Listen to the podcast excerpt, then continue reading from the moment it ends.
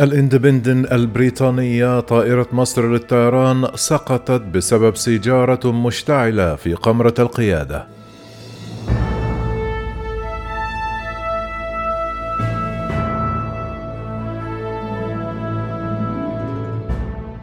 أفاد تقرير بأن حادث تحطم طائرة ركاب مصر للطيران من عام ألفين وستة عشر الذي قتل جميع ركابها البالغ عددهم ستة وستين شخصا كان بسبب حريق في قمرة القيادة بعد إشعال الطيارة سيجارة مع تسرب الأكسجين من قناع الطوارئ.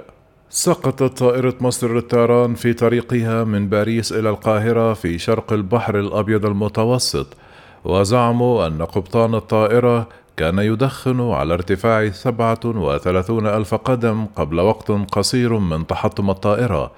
في تقرير رسمي من مائة وأربعة وثلاثين صفحة تم إرساله إلى محكمة الاستئناف في باريس الشهر الماضي، قال المحققون إن الحريق ربما اندلع في قمرة القيادة بسبب مزيج من سيجارة مشتعلة وهروب الأكسجين من قناع مساعد الطيار. كما زعم التقرير أيضا أن الطيارون المصريون يدخنون بانتظام في قمرة القيادة، وأن هذه الممارسة لم تحظرها شركة الطيران وقت تحطم الطائرة.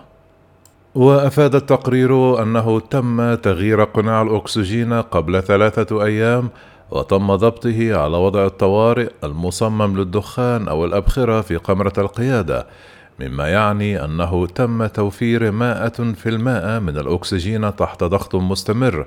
وتزعم الوثيقة الجديدة التي اطلعت عليها صحيفة كوريري ديلا سيرا الإيطالية بأن هناك أصوات وهمهمة سجلها ميكروفون على القناع.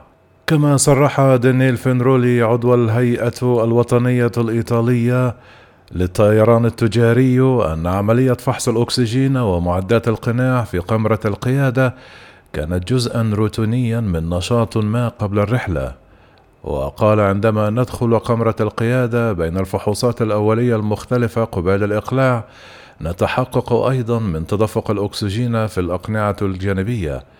يرفع الباب ويتم اختبار تدفق الهواء بالضغط على زر يبرز من المقصورة من خلال تنشيط الاتصال الداخلي، ويمكننا سماع تدفق الأكسجين لأن كل قناع مزود بميكروفون. كما زعم تقرير كوريري ديلا سيرا أن الطيارين اشتكوا من الشعور بالتعب أثناء الرحلة الليلية التي غادرت من مطار شارل ديغول بعد الساعة الحادية عشر مساء بالتوقيت المحلي، ثم اختفت الطائرة عن الرادار بعد حوالي ساعة ونصف الساعة. وفي عام ألف وتسعمائة وستة وتسعين تم حظر شامل للتدخين على متن الطائرة، لكن قرارات الهيئة بحسب الجريدة قالت أنها لا تؤخذ في الاعتبار إلا من قبل الحكومات عند وضع قوانينها الخاصة بدلا من وضع قواعد صارمة. جدير بالذكر أنه بعد الحادثة رجح مسؤولون مصريون فرضية العمل الإرهابي، وقالوا إنهم عثروا على آثار لمتفجرات على رفات بشرية من انتشالها.